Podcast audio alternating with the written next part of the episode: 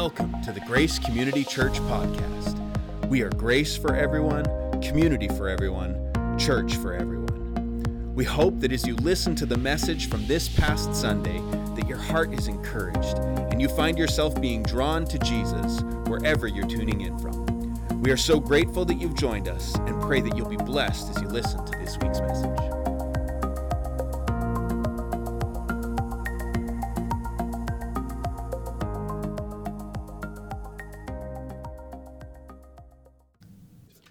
Friends. Welcome to the final Sunday of Advent. The candles of hope, peace, and love have been burning all week, and we finally have come to the Sunday of joy. Joy to the world. What once began in utter darkness has spilled into glorious light. What was once bathed in sorrow is now exploding with great joy. This season that began in the dark because Advent begins in the dark. Advent, this, this season of waiting, of, of longing, of preparation for a deliverer to come. It's, it's a season of asking tough questions, for seeing the world as it is. I often read like Batman graphic novels and Cormac McCarthy in this season to, to really see the world as it is. It's a, it's a time to strip away our rose colored glasses and see things as they are to attune our senses to the brokenness around us, to wake up from the slumber, slumber and numbness that often settles in when we move through our day to day lives. It's a time for us to focus, to focus our hearts, to focus our minds, to focus our eyes. But it's not the darkness that we want to turn our hearts towards. While we recognize the darkness, while we don't shy away from it, while we see the world for what it is, and admitting that we're in the darkness, it's a time for us to focus on the light, to begin to see the light that has come, that the light is so much brighter because of the darkness all around it. And so we tune our hearts and our eyes towards that light. We began by lighting the candle of hope because our hope begins in the dark. It's when everything seems to be going off the rails that we cling to hope, a hope that tomorrow will be a better day, that somehow God will pull us through that this is not the end. We, we see the flicker of light in the dark and we hold out hope. Hope that a deliverer is indeed coming, that God is with us. Hope for Emmanuel. And this brings us a measure of peace, which is the second candle that we lit. The candle of peace, the, the shalom, the, the wholeness of God, the, the promise that one day everything will be set to rights that we can have peace with God and peace with one another, peace in our own hearts, even now, if we'll only walk in the way of love, which is the third candle, the one we lit last week.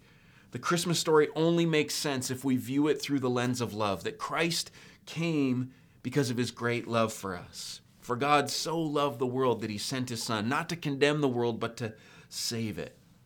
It's love. It's an overwhelming and unconditional love that's been poured into our hearts. It is the light to our souls. And that light continues to get brighter and brighter. The darkness is being pushed back more and more each week. And we're nearly ready to receive the good news of the arrival of our King. This is the last Sunday, the Sunday of joy. And that joy begins in the dark, just as our hope and our peace and our love have begun. It's a joy that comes from trusting in that hope, peace, and love of God. It is a hard won kind of joy. In one of my Advent devotionals, uh, The Anticipated Christ by Brian Zahnd, uh, he, he writes something that sets up this passage that we're going to look at them this morning so well. And so I thought I would read some of his words. He writes, What news would make you literally leap for joy? What would it take for you to jump up and down and throw your hat in the air? It's what the people did at the end of World War II and at the fall of the Berlin Wall.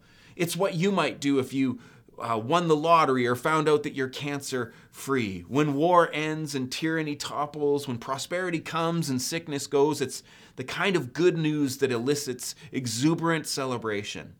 And that's the kind of good news that Mary and Elizabeth celebrate together. It's the good news that the kingdom of God is at last breaking into a world dominated by proud and brutal tyrants.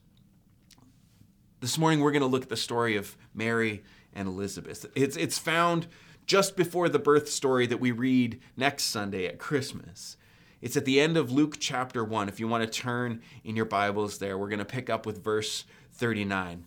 Mary has just been visited by an angel. She's been told that she's going to give birth to the Messiah. So now, pregnant, she heads to visit her relative Elizabeth. And that's where we pick up the story. Luke 1, verse 39 says, At that time, Mary got ready and hurried to a town in the hill country of Judea, where she, where she entered Zechariah's home and greeted Elizabeth. When Elizabeth heard Mary's greeting, the baby leapt in her womb, and Elizabeth was filled with the Holy Spirit. In a loud voice, she exclaimed, Blessed are you among women, and blessed is the child that you bear. But why am I so favored that the mother of my Lord should come to me? As soon as the sound of your greeting reached my ears, my baby, the baby in my womb, leaped for joy. Blessed is she who has believed that the Lord would fulfill his promises to her. We're going to pause here for a second. Mary, likely a young teenager, had just received news that she was going to miraculously be with child that the Holy Spirit was going to come upon her and that she was going to give birth to the Messiah. And so, with this news fresh in her mind, she hurries to her cousin Elizabeth's because she also is miraculously expecting. Uh, the story of Elizabeth and her husband Zechariah is what opens the Gospel of Luke. If you want to go back and read the whole first chapter of Luke, the Coles Notes version is this there is this couple, Elizabeth and Zechariah, faithful followers of Yahweh, and they're getting on in years and have not been able to have any children. But an angel appears to them and tells them that they're soon going to bear a son, even in their old age, much like Abraham and Sarah with their promised son Isaac. That God was going to use this miraculous birth to bless the world. That Elizabeth and Zechariah would have a boy and they would name him John, and he would prepare the way for the Messiah. He would grow up to be John the Baptist. Now, there are few things more exciting than sharing the news of your first pregnancy. And I can just imagine how both of these women felt, but especially Elizabeth, who in her old age had dealt with the pain of infertility for many years and the accompanying shame and stigma that would have gone along with that in her community. And to finally be carrying a child, this miracle to be sure, but to know that this child had been marked for a special purpose and had come with an angelic announcement not many people get that opportunity to have that sort of pregnancy. But Elizabeth and Mary share those things in common. Their child that they're carrying is set aside for a special purpose of the Lord. They were announced by angels. I wonder how many people Elizabeth told. Like, how many times had she shared the story of the angel's visit? Her husband had been struck uh, mute because he had laughed at the prospect of them having a child. Did she keep it to herself? Was she was she worried that it might have been a dream that she she had had this vision, hoping against hope that she wouldn't have a miscarriage in her old age? It says in the verse before uh, we got into the story that Elizabeth Elizabeth was now in her sixth month, well past the nerves of that first trimester, and she welcomes her young cousin into the home. Now, this is an occasion for joy. The, the baby in her womb notices the miracle that has just walked into the room. Miracle recognizes miracle. And the baby leaps in Elizabeth's womb. And Elizabeth is filled with the Holy Spirit. And can you hear the joy in Elizabeth's voice? It says in a loud voice, she exclaimed, Blessed are you among women, and blessed is the child you will bear. Why am I so favored that the mother of my Lord should come to me? This recognition that the Messiah was, was being carried by, by Mary. she says, As soon as the sound of your greeting reached my ears, the baby in my womb leaped for joy. Blessed is she who has believed that the Lord will fulfill his promises to her. They both were believing for these promises to be fulfilled. And there's this incredible joy, this joy that comes from the Spirit that had filled Elizabeth and it revealed to Elizabeth that Mary was carrying the Messiah. That, that joy is available for us as well. When the Spirit moves in our lives, when we meet Jesus, when we meet the Messiah, we find joy as well. We, we cry out, Blessed is the one who comes in the name of the Lord. Joy comes because we've met this one who is our hope, our peace, our love, and, and our joy. Our joy is found in knowing Jesus. Like, like when you think of joy, what sort of things come to your mind? What sort of moments? Maybe it is the birth of a child. Maybe it's the birth of your own kids or, or a grandchild. Maybe it's you know stories of, of new life. Maybe it's maybe it's just the joy of having family together. What sort of things bring that kind of joy? If you were here for the ladies' tea, you would have heard, heard Amy uh, share a little bit of a meditation on this idea of joy. And one of the things she said that stuck with me was that joy can still be found even in dark places, even when circumstances don't go the way we had hoped. Because joy, being a fruit of the Spirit, is something that can be cultivated in our lives. It's not the same thing as happiness. It's, it's not dependent on our circumstances or things, you know, going smoothly in our lives. Joy is something far deeper. And it's within our reach no matter what our situation is, no matter where we find ourselves. Uh, Amy shared some words from uh, a devotional that she had read from Vanessa Garcia Cruz, and these are some of those words. It says that the truth is that God, the creator of joy, did not place joy out of our reach to make its presence in our lives dependent on our circumstances. Instead, he created the nature of joy to be a product of our relationship with him. That's why you can see people living the most amazing seasons of their lives and still lack joy, while others experience the driest, most painful seasons and somehow remain joyful.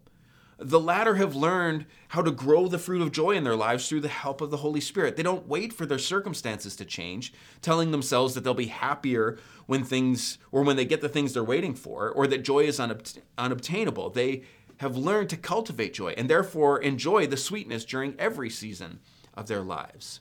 This is why Jesus came, that we might experience this kind of joy joy that's not dependent on the darkness all being gone.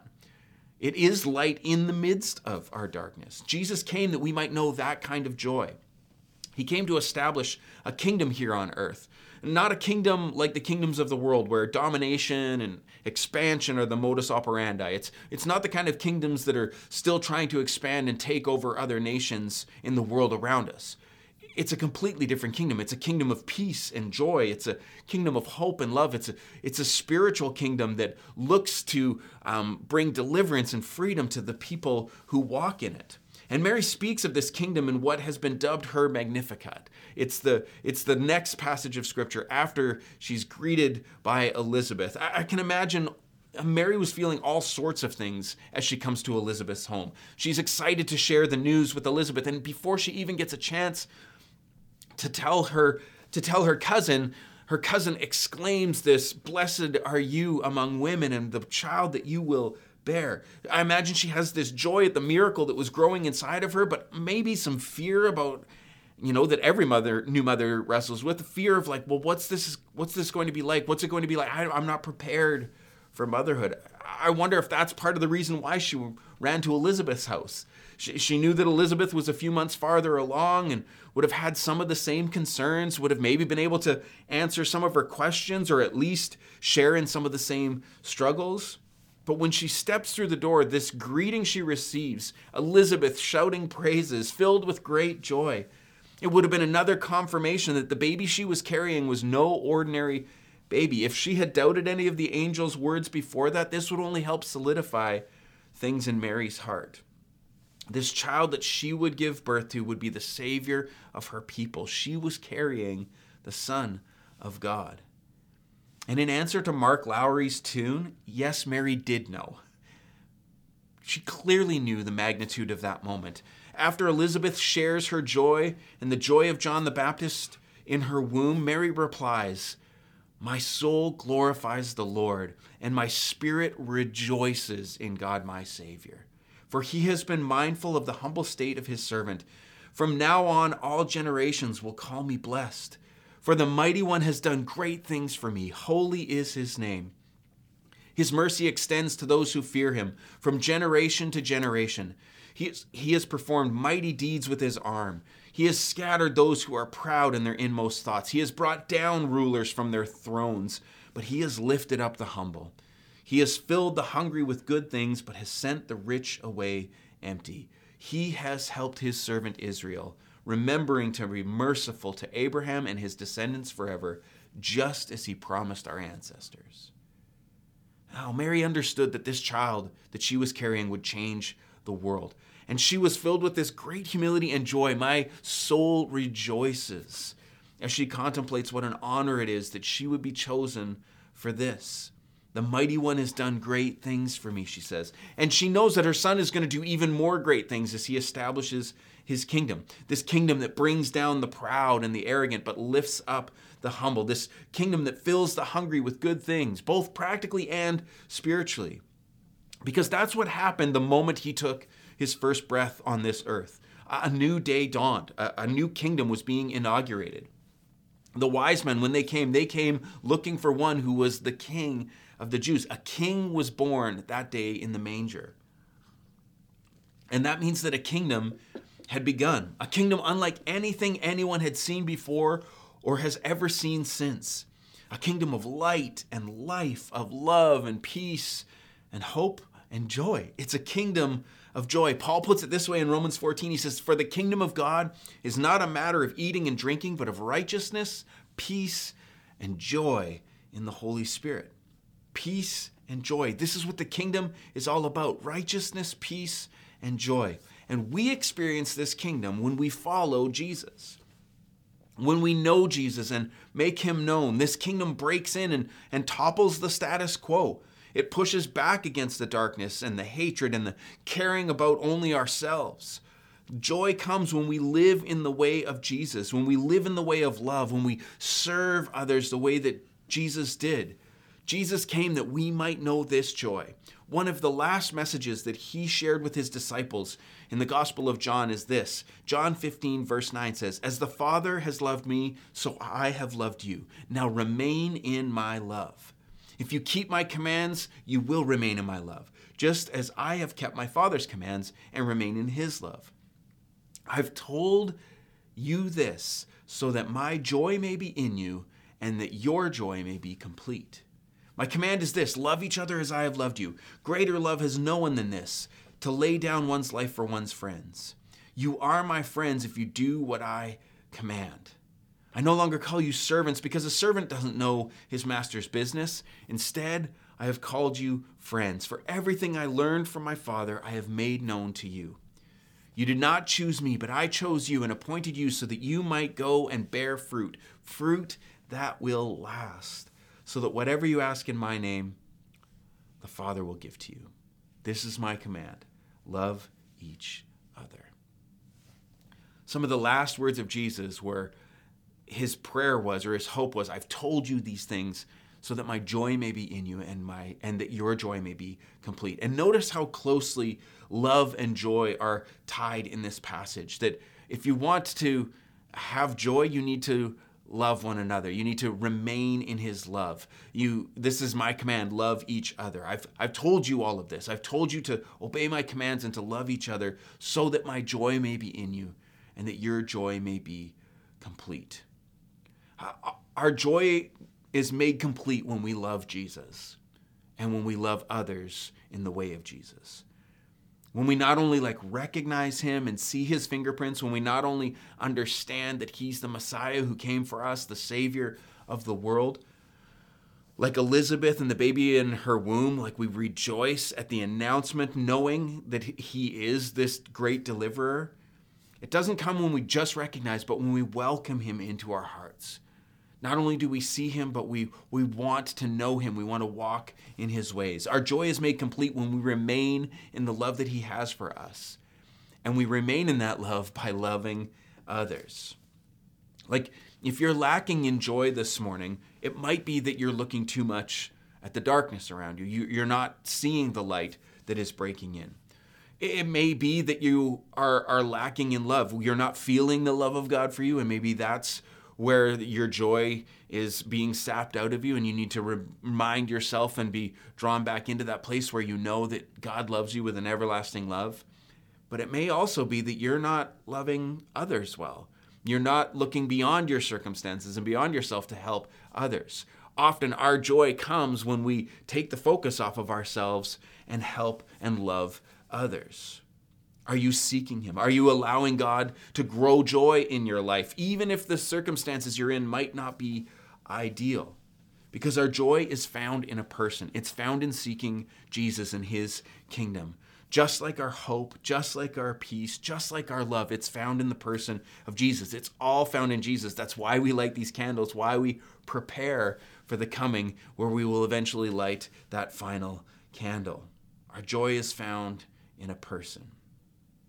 It's found in Jesus. And he came that we might know his joy and that our joy might be complete. And this is our prayer for the final Sunday of Advent that, that the joy of Jesus might be in you and that your joy may be complete because you walk with him, because you live in the kingdom, because you experience hope and peace and love in full measure through this holiday season. We pray for you the same way Paul did for the church in Rome. He says, May the God of hope fill you with all joy and peace as you trust in him, so that you may overflow with hope by the power of the Holy Spirit. That's our prayer for you today is that not only do we light the candle of joy, but we experience joy growing in our lives as we prepare for the birth of Jesus. Let's pray. Lord, we want to know your joy. We want to walk in your kingdom. We want to remain in your love and love others the way that you love us. Oh, may we experience hope and peace and love and joy, the kind of joy and love and hope and peace that only come from Jesus that this Christmas season we would know those in increasing measure. As we go about this final week before we celebrate your birth, would we acknowledge the darkness, but, but would our hearts be filled with your glorious light? May we find joy growing in the most unexpected places. May we, like Mary and Elizabeth, share in the joy of miracles and rejoice with one another. Would we lift each other up and celebrate with one another? May your joy be in us and may our joy be complete because we've found it in you We've set our hearts, we've set our very lives on you and your ways. May, may we know your joy as we walk in your kingdom. We pray in Jesus' precious name. Amen. Amen. I'm so excited, like filled with great joy, even that we'll be celebrating uh, by candlelight on Saturday together. If you're able to join us at four o'clock, we'd love to celebrate the birth of Jesus together with our lessons and carols and glow sticks and goodie bags for the kids. If you're if you're not able to be with us, uh, we do pray you have an amazing Christmas um, season and that there will be a Christmas morning church at home online. Where we're going to read the Christmas story and celebrate the miracle of the newborn Messiah together online. And we'll have an in person gathering on New Year's Day um, that you're welcome to join us for. We do hope you have an amazing final week of Advent and that this season continues to change you in really profound ways. And we'll leave you with this final Advent benediction. May your day be blessed by moments of quietness, light in your darkness, strength in your weakness, grace in your meekness, joy in your gladness, peace in your stillness. May your day be blessed. In the name of the Father, and of the Son, and of the Holy Spirit. Amen peace to you.